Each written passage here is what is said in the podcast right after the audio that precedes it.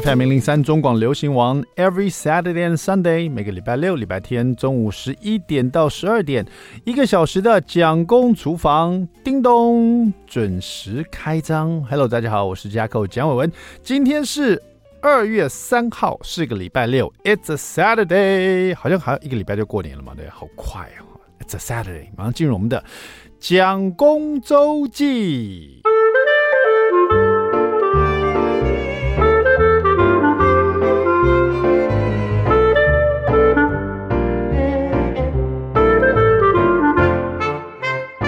好了，今天呢，来跟大家分享一下最近我看的韩剧哈，而且我发现看韩剧哦，除了剧情好看，还有一个乐趣就是。有些韩剧哦，你真的会因为演员的关系，然后继续看下去。那有有两种情况，一个就是你知道这个演员，比如说啊，你喜欢某个演员哦，他有下一部戏了，你就就要去看这样子。那另外一种情况是你看了这部剧，人家说这个戏好看，你看了以后才发现，哎，这里面有你喜欢的一个演员，或者是这个演员你在另外一部戏看过他演出，哎，在这边再看一下这样子，我觉得。不知道为什么韩剧，尤其是在网飞啊 Netflix 上面的网韩剧哦，他那个演员重复率非常的高哎，不见得是领衔主演的哈，可能是里面的大配角或是反派，永远好像就是 或是一些小角色，比如说妈妈或是阿姨哦，或是他周围搞笑的那一个哈，就好像就大部分就那几个这样子，然后也演那不是大反派，演大反派的喽喽。哦，去办事的那些人，常常也会看到他们这样，就是都会看到。我觉得这也是看韩剧的一个乐趣哈。那最近我在看的三部韩剧哈，一部是这个呃《京城怪物》哈啊，另外一部是有关啊、非法正义啊，还有一部是。Happiness 就是这个翻得很奇怪，它英文叫 Happiness，就是快乐嘛，对。可是中文翻是翻毒楼，哦，毒是中毒的毒，楼是楼房的楼，毒楼，这跟它的英文翻 完全没关系，是不是有像前一阵子那个？那个中国卫星啊，然后我们把它翻成 missile，对不对？卫星变飞弹啊，差不多这个意思了。对，好了，那这三部有没有看过呢？我们先来讲这个京城故事怪物，好了吧？京城怪物呢，其实里面就有我很喜欢的朴叙俊哈，朴叙俊是演那个梨泰院的男主角哈。当时我就是因为梨泰院这个戏呢，就完全入坑朴叙俊，觉得他哇，第一个他长，我很少看到有人单眼皮眼睛可以那么大的。然后他每次演戏生气的时候，那个单眼皮瞪得好大，又圆又大，像牛眼睛一样。然后他就有一种那种，呃，打不败的感觉，你知道？然后他给人家感觉是脾气很硬的一个一个男生这样子哈。朴叙俊在梨泰院的这种演出，我想大家如果有看的话，印象深刻。所以他他一说有演这个京城怪物的时候，我就会因为啊有朴叙俊啊，我要去看一下啊。然后看了以后才发现，哎。里面的女主角我也非常喜欢哈，是这个演呃之前有一部叫做《以无之名》哈，然后也是非常漂亮，连我老婆连蒋夫人都非常喜欢她的那个韩少喜哈。那所以这两个搭档，那有人常常说一部戏里面 CP 很重要嘛，就是说这两个人像不像啊？有没有给他这种感觉？你看韩少喜啊，你看你有看过《以无之名》的话，你就知道他也是那种固执倔强。然后就是说，呃，绝对会坚持己见啊，坚持自己的目的，一定要达到目的这样子哈。那朴叙俊也是这种，就是他们两个都是演这种 underdog。就在戏里面，他们永远都是演比较弱的那一方，但是呢，就是这个反攻、反攻成功、反败为胜这样子哈。然后就是靠着坚韧不拔的一种精神哈。所以他们两个的精神都是这样，给人家感觉形象都是这样。那两个合作搭档这部戏《京城怪物》呢，也很有意思。为什么？因为他是在演那个一九四五年的二战末啊，这个东京已经被投了原子弹以后，然后呢，因为东京的时候。其实日本的时候，因为他侵略主义嘛，那我想大家对日本二战的时候就会想到说，好像我们那个南京啊，还有中国一些，或者是我们这个呃这个呃中国当时跟这个呃日本啊被被日本统战啊殖民啊，或是或是台湾这边的呃这边就是说，好像你。也曾经看过这样的戏嘛，就是说我们被日本统治这样子，然后呢，可能我们变成次等公民啊，不管是中国或台湾，在日本的统治下，我们都次等公民，忍气吞声这样，对不对？但是这部戏是在讲韩国哦，被日本殖民的时候，或者被日本统治的时候，也受同样的气。啊，这，所以我在看的时候其实蛮有意思，就是哎，以前看的都是台湾人，或者是看的看的是中国人啊，可是现在看的是韩国人啊，他们也是在大日本军军国主义之下这种统治之下，他们也是呃苟且偷生、忍气吞声这样的生活哈。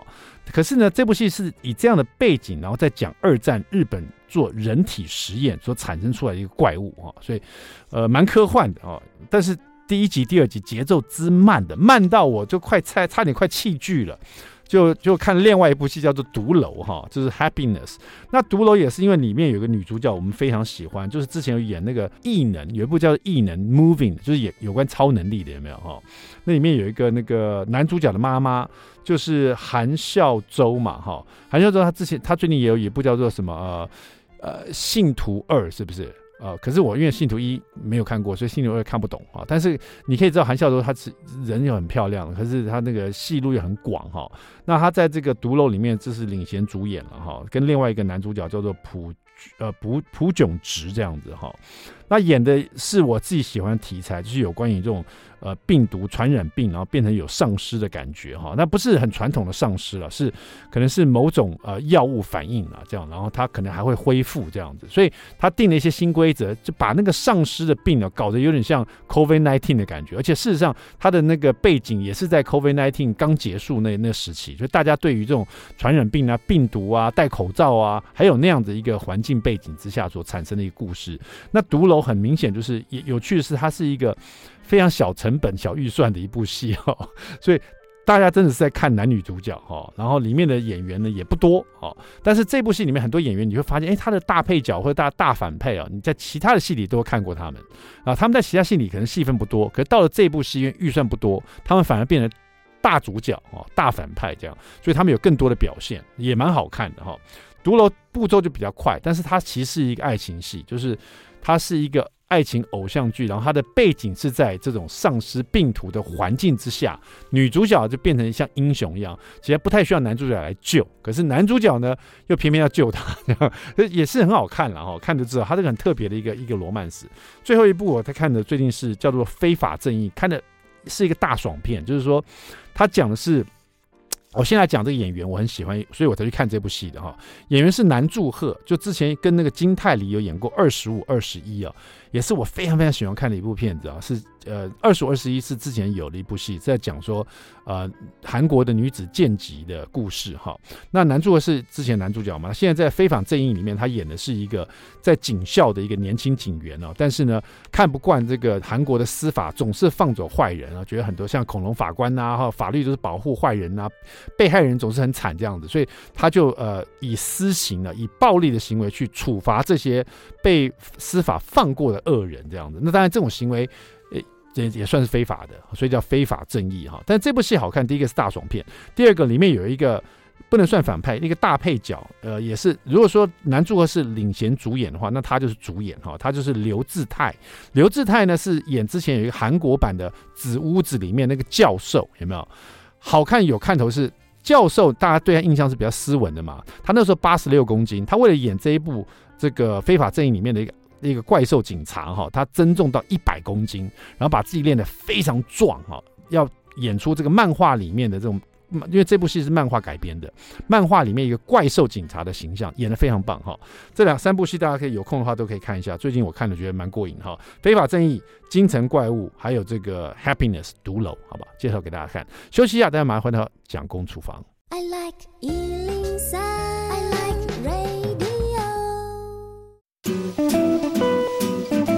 FM 零零三中广流行网蒋公厨房，We're back，我们回来了哈。那因为今天是二月三号了嘛哈，已经快要过年了。我们今天来讲一些可以做年菜的这个好料理，好不好？好的，那么马上进入我们的蒋公来说菜。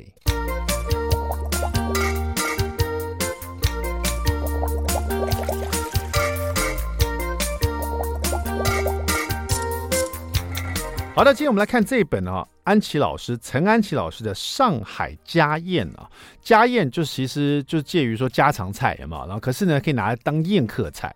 那么宴客菜当然可以拿来当年菜啦，对不对？因为年菜就是要吃的好，吃的漂亮嘛，哈。在这里面呢，挑出这一道好做又好吃，然后看起来又很美，人家会觉得你功夫很棒的，这叫做无锡肉骨头哈，就是无锡排骨了哈。大家讲肉骨头，我觉得蛮有意思的哈。这个呢，其实无锡排骨你要挑一下，它是肉骨你要挑这五花肉的紫排哈，稍微长一点点哈。要不然就自己买来自己剁，要不然就去传统市场找哈，长一点、细长一点这个肉骨头哈。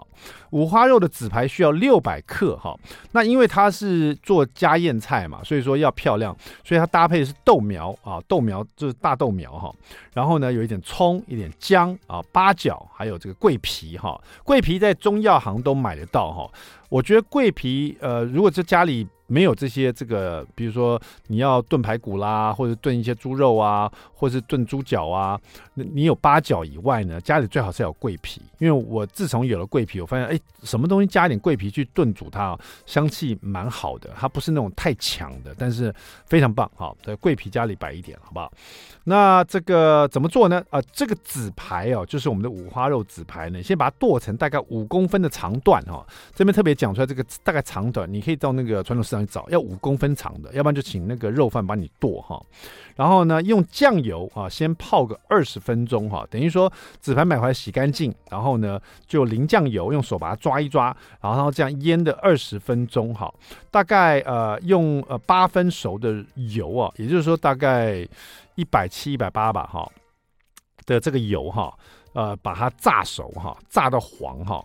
呃，当然了，这个我觉得很多料理啊，大家可能嫌说啊，家里用油炸这麻烦了。可是过年的时候难得嘛哈，就是用油炸的，当然你也可以用气炸锅哈。但是其实呢，看起来有点像，但事实上差别还是很大的哈。就是用油炸，你有那个油香啊，然后那个油温啊，它的高也可以。立刻让这个这个纸排啊，就是这个无锡排骨啊，肉骨头啊，那个香气更足啊。那你用气炸锅也可以啦，就这比用煮的好多了哈。但是如果能够油炸的话，在过年的时候我我还是用油炸好了哈。那么因为你呃泡过酱油啊，这个八分熟的油呢，大概一百七好了，你把它炸炸到黄很快啊，很容易这样炸上色哈，你就把它捞出来哈。当然你也可以偷懒一点，我觉得油不用弄那么多，你可以用这个一半的油哈，等于说这个油只要到这个排骨的一半就好了，就是用多一点油，用半煎炸的方式，你就勤快一点嘛，用筷子一直翻面，一直翻面，一直翻面嘛，也是可以把它炸黄哈。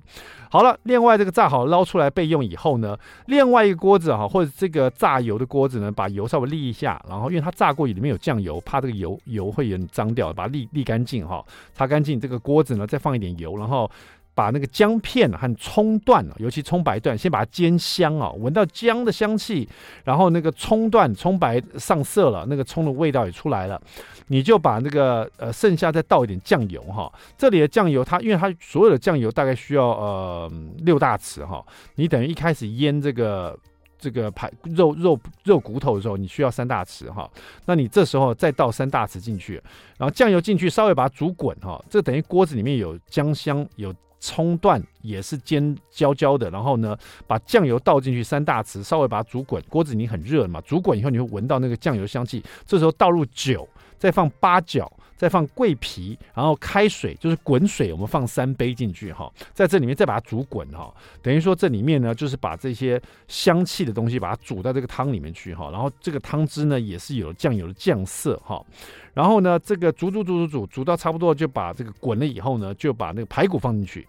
排骨放进去以后呢，就用小火慢慢的烧煮一个半小时哈。这其实蛮简单的，对不对？烧一个半小时，最后最后呢，你再倒一点老抽酱油，老抽只要二分之一茶匙，就是二分之一小匙哈。那当然，如果你没有老抽酱油就算了，就是说它颜色不会那么漂亮，不会那么深，但是我觉得 OK 的哈。然后它这边是放老抽酱油跟冰糖哈，再烧半个小时，也就总共烧两个小时啊，把这个汁呢烧稠了哈，排骨也烧得十分烂了哈，然后这个汤汁收稠收干了，最后淋一点点香油或麻油啊，让它油亮油亮的哈，再把它盛到盘盘子里面去。那么这个另外用一个小小的这个炒锅哈，小炒锅哈，把豆苗呢快速的把它炒熟，然后加盐调味。这个盐就加少一点，因为你无锡排骨味道很重了哈。啊，这个盐调味一点点，然后沥干水分，把它在这个无锡排骨旁边把它排盘一下啊，就变成说有大豆苗绿色的鲜绿色很漂亮，旁边呢都是这个。乌黑油亮的这个无锡排骨哈，那个非常非常好吃，这样这个摆上桌啊，就很快就有那种过年的氛围、过年气氛了哈。那当然，如果你们我是觉得，如果你们家没有老抽哈，你也可以一开始在煎排骨的时候呢，先炒一下糖色啊，就是说锅子热了，放一点油，先把冰糖放进去，冰糖呢这个放到它这个炒到它煮到它颜色变成有点焦黄啊，不是黑哦，焦黄的感觉，褐色的感觉，把排骨放进去。把它上弄上色哈，这样子也会有这个老抽的这种效果，好不好？在家试试看。祝大家这个新年快乐哈！先拜个早年了哈。好了，这个安琪老师的上海家宴真的是可以在过年搬上桌的。好了，休息一下，待会马上回到蒋公厨房。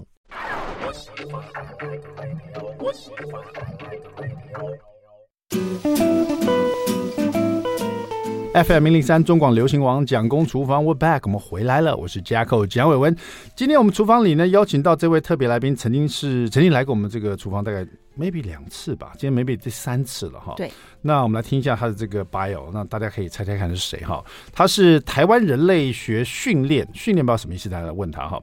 意大利的曼什大学毕业哈，那么食物文化行销与。呃，沟通的硕士，然后食物的研究者，他住在台北浅山，很浅的意思哈，浅山就不是很高的山哈。从事专栏与报道写作，料理设计，曾出版过。好，这是最大提示来了哈。深夜女子的。公寓料理哈，大家应该已经猜出来了。今天我们欢迎来到就是我们的毛奇。嗨，大家好，我是毛奇。是的，深夜奇女子，我们的毛奇来了。上次带我们去吃那个火锅，对不对哈？对对。那那叫什么火锅？潮汕。潮汕火锅哈。对。那么今天呢，毛奇带他这个最新作品啊，叫做《足够好的日常》，毛奇的三百六十五日提案呢、啊。像我们出版料理书的时候，哈，呃，有一些出版社就为人诟病，就是去他们那个出版社一定要出一百道以道以上的料理，比如说那个 日日幸福，我的出版社每次都要求我一定要一百道起跳。那只要访问到出版社是日日幸福的，都是一百零一啊，一百三十八啊，两百零六啊。哇！这是我第一次看到出版社要求人家出三百六十五日的提案，也就是有三百六十五篇呐、啊，太厉害！这是哪家出版社？远洋、远流、远流、远流。远流是现在也发狠了哈，要三百六十五才行。哦，是他其实是就是想要用一天一图文的方式，然后来讲一年三百六十五天的推进这样子。是，那这是一本生活书，所以呢，我就是等于说截取了这个三百六十五日的呃变化，把它图文把它写出来。是，那呃三百六十五日跟比如说一百日或者说二十四节气最大的差别是。他们每一天的改变都蛮细微的，可是最大的差别是你要写三百六十五没错，就是我我当初答应的时候，我就觉得说，哎、欸，没有关系嘛，就是图跟文而已，就没想到写出来也是蛮多字的。来，让我戴上我的老花眼镜哈，刚刚把远远。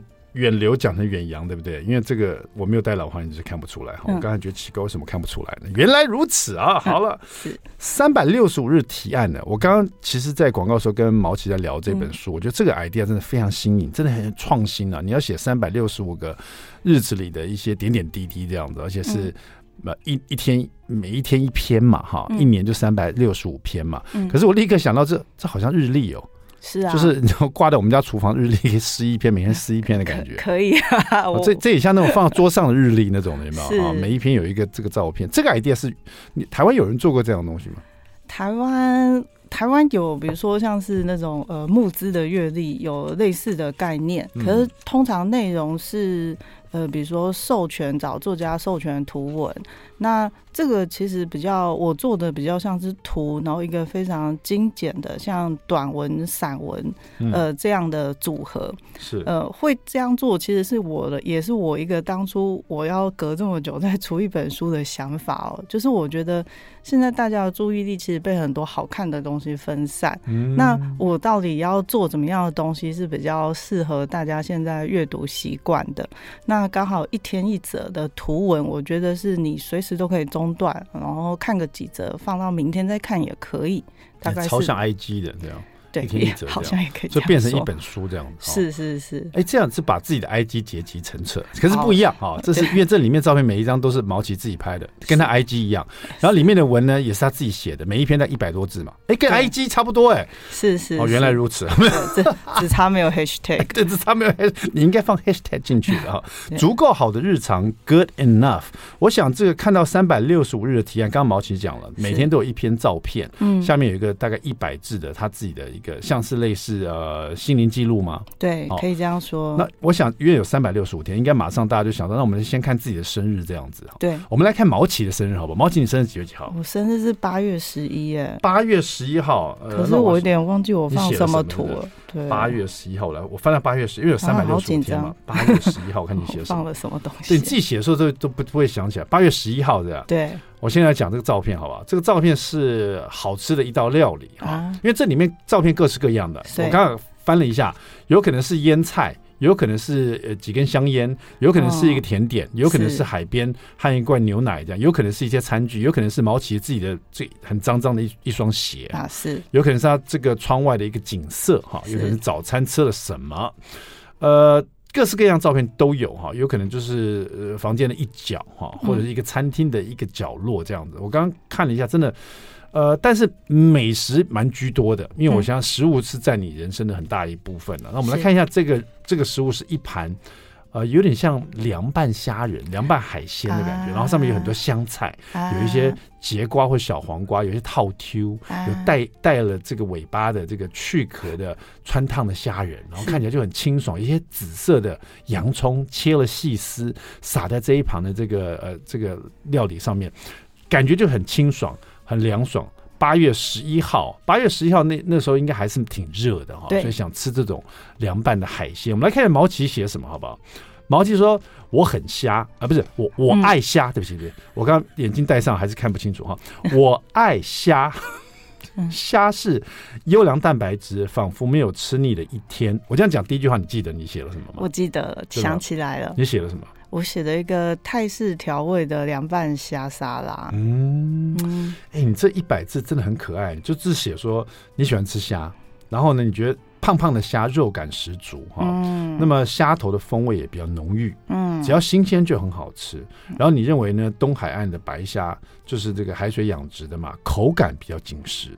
西海岸的白虾住在鱼温里面，业者通常是这个兼具养虱目鱼了哈，是愿你去去。稍微这个田野调查过嘛，是是，所以了解，所以有一个这种的，大家看了你的文字就被你带到那个地方去哈，嗯、然后呢，就有一种口感啊，自己吃过的白虾带什么样的口感，嗯、胖不胖？哈，虾头有没有很浓郁？哈，突然就跟你做一个比较，这样，最后呢，你写说这道料理呢，原料是小黄瓜，有虾，有香菜，酱汁是辣椒、柠檬片、鱼露，烫虾用盐水烫最为佳，酸酸辣辣的泰式。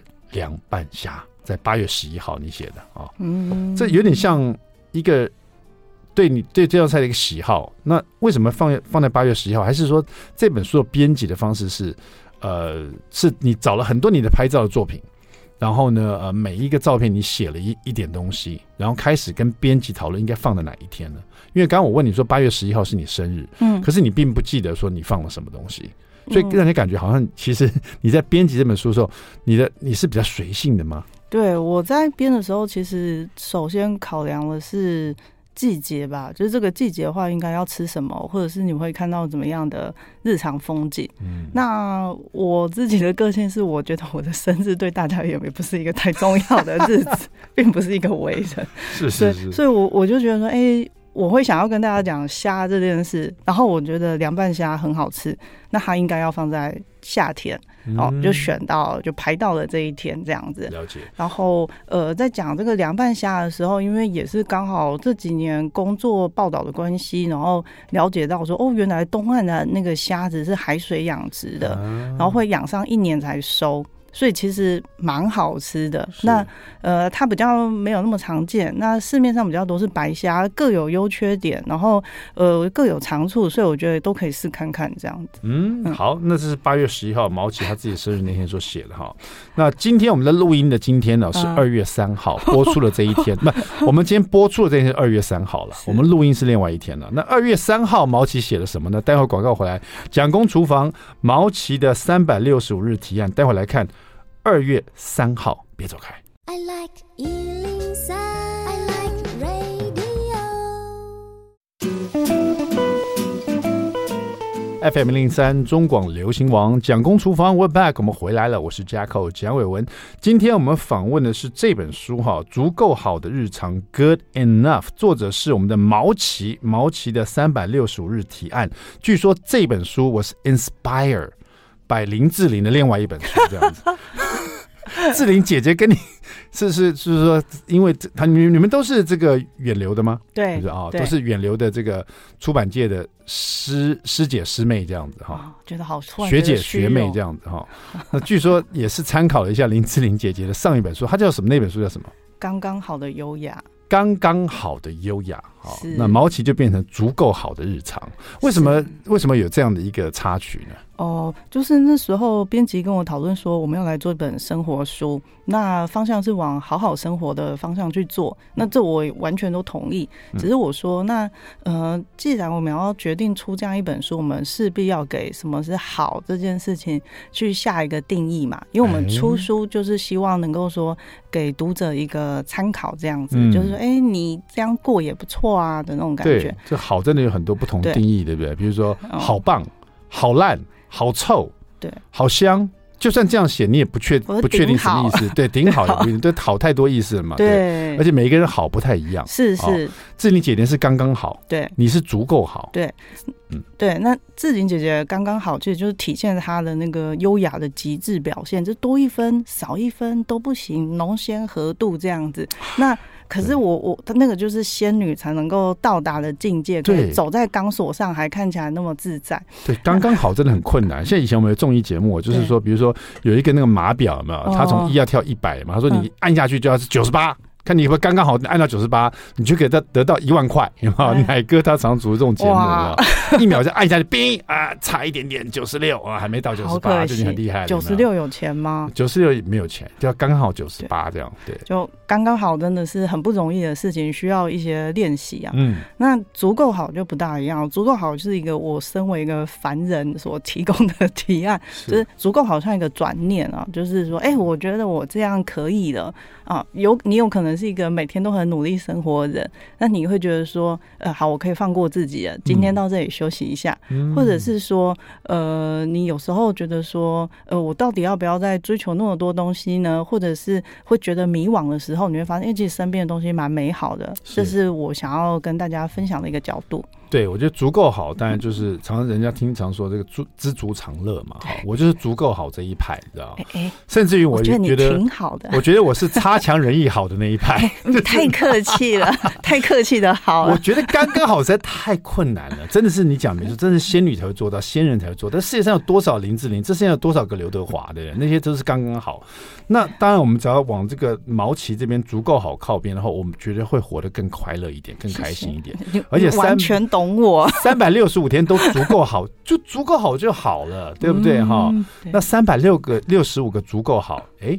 那就其实人生就过得很完美了，我觉得哈。嗯，好了，今天是这个播出是二月三号，今天是个礼拜六，It's a Saturday。我们来看一下毛奇的这个二月三号他写了什么哈。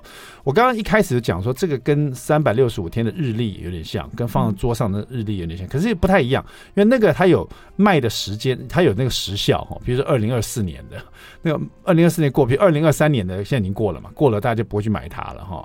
二零二四年的日历大家就会去买，可是二零二四年如果六月份开始到了，那他的月历又开始特价了，因为只剩半年了，对不对？哎、嗯，毛奇这不用，他不写年份的哈。十年后你还可以再一样买这本书，还是要翻开二月三号看一看，跟你有什么关系？你知道吧？二月三号，我们来看一下毛奇写了什么。这张照片呢、哦，是这个照片是你拍的，对吧？对，我拍的。为什么一个这么感觉这个场景呢，拍起来怎么样都不会好看的地方，你却可以把它拍这么意境呢？这是一个拿一个勺子在摇。而且这个勺子还是那种最普遍的那种红色，我们人家是在洗澡，比如说阿斌哥在洗澡，在摇身里摇水的那种勺，塑胶勺，在那种大卖场会买到一个大概一百块或八十块那种的哈，塑胶勺在在摇麻油啊，麻油把它勺进一个这个这个叫什么？沙漏嘛，这这叫什么？啊，它一个漏斗，漏斗装到塑胶瓶。对，就是你舀了一勺麻油，用这个红色的塑胶勺，嗯、然后把它淋到这个漏斗里面，漏斗又把它装在一个塑胶瓶里面，嗯、旁边写了一个麻油二百五。不知道这句话什么意思？就是说吃这个麻油是二百五吗？还是这个麻油两百五十块？你知道哈？这个这个很多很多解释。我们来看看毛奇写了什么。毛奇你自己念好，这一次你来念。好，谢谢。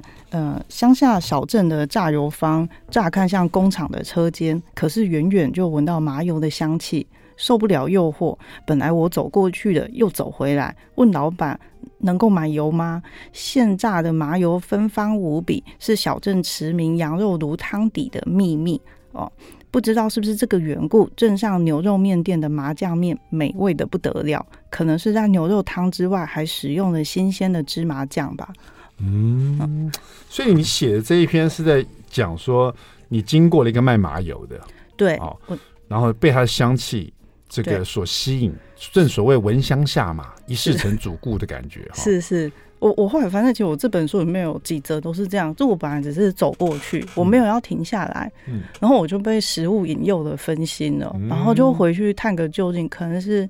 呃，像这样的麻油啊，或者是煎荷包蛋，那这一家比较特别的是呢，因为它真的太香了，而且乡下那个油店，其实它看起来真的很像修机车行的地方。你这个照片其实不讲，你后面不写麻油二百五，你写机油二百五也蛮像的。对，是这样的感觉没有错。可是它就很香，你就觉得说，那我我还是去看一下好了。很不，你写九五汽油也成立，有有可能哦，柴油之类的。而然后你说你觉得真的很香，你就下马去看一看。对，然后哦，然后也是。聊了才知道说，因为那个地方是彰化的西湖，是彰化西湖最有名的是羊肉炉啊、嗯，然后羊肉炉的汤底要用的麻油，对，大部分都是跟这家买的，是，所以真的是难怪羊肉炉这么有名。哎，不止羊肉炉，我们吃像冷了吃姜母鸭，对不对？要麻油，我们吃三杯鸡也要麻油，对不对？我们做那个麻油那个呃猪猪五花或是什么呃猪的嘴边肉啊，干嘛都需要麻油哈。口水都流出来了。我刚刚是想讲猪颈肉了。就讲了五花肉，又讲了那个嘴边肉，都没有讲到我想讲的，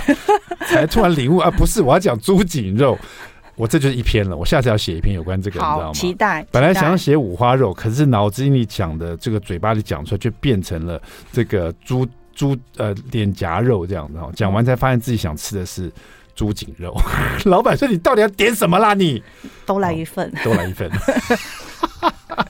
哎、欸，我觉得这样子提案真的很有趣，哎，三百六十五天的提案了，哦、然后因为有时候你就坐在那每篇都看嘛，哦、这本书我觉得阅读方法你也可以坐下来就每篇都看一看，可以啊，你也可以就是就像我说，你挑一天来看，特别的一天。啊，你的生日啊，别人的生日啊，今天呐、啊，历史上的哪哪一天呐、啊，就挑来看看。是，对，或者你就放厕所，你知道，上厕所的时候看一下。行行行，我我都可以说真的，对啊，有点启示嘛。我有个朋友，他家里是开出版公司集团的，嗯、然后我去他们家玩的时候，印象最深就是他们家厕所都是书。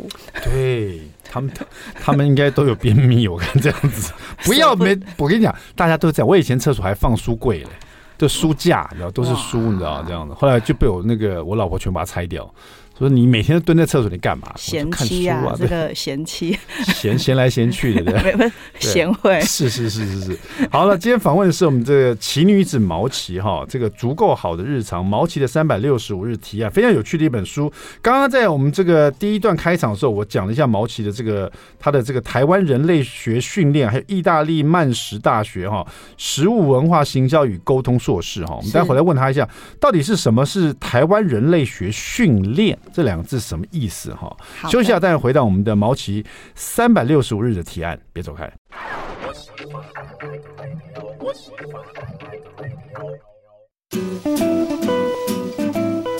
FM 零零三中广流行网蒋公厨房，我们回来了。今天访问的是这个奇女子毛奇哈，她的最新作品《毛奇的三百六六十五日提案》，足够好的日子，没错，三六五就是三百六十五个日子，一年有三百六十五天呢。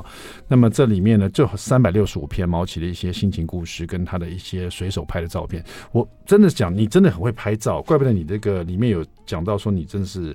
你是呃专门喜欢做摄影跟写作嘛，对不对？嗯、但是什么是台湾人类学训练呢？哦、呃，就是我在台湾念的学科是人类学。人类学对人类学，它是一个在台湾比较冷门的学科。嗯，哦，它研究的就是文化哦，人类的文化。哦、那但我没有念考古的同学，考古的同学就比较像是在工地工作的那一种。哦，这这两个连不 连不起来哎，在工地工作是考，因为他们会一个考古遗址啊，那时候因为哦，对对对，我懂，就比较像在工地工作，因为他们也要做那种建筑的感觉。我们就是手不能扛，所以在旁边就是跟人家聊天的那一种。就是做文化人类学。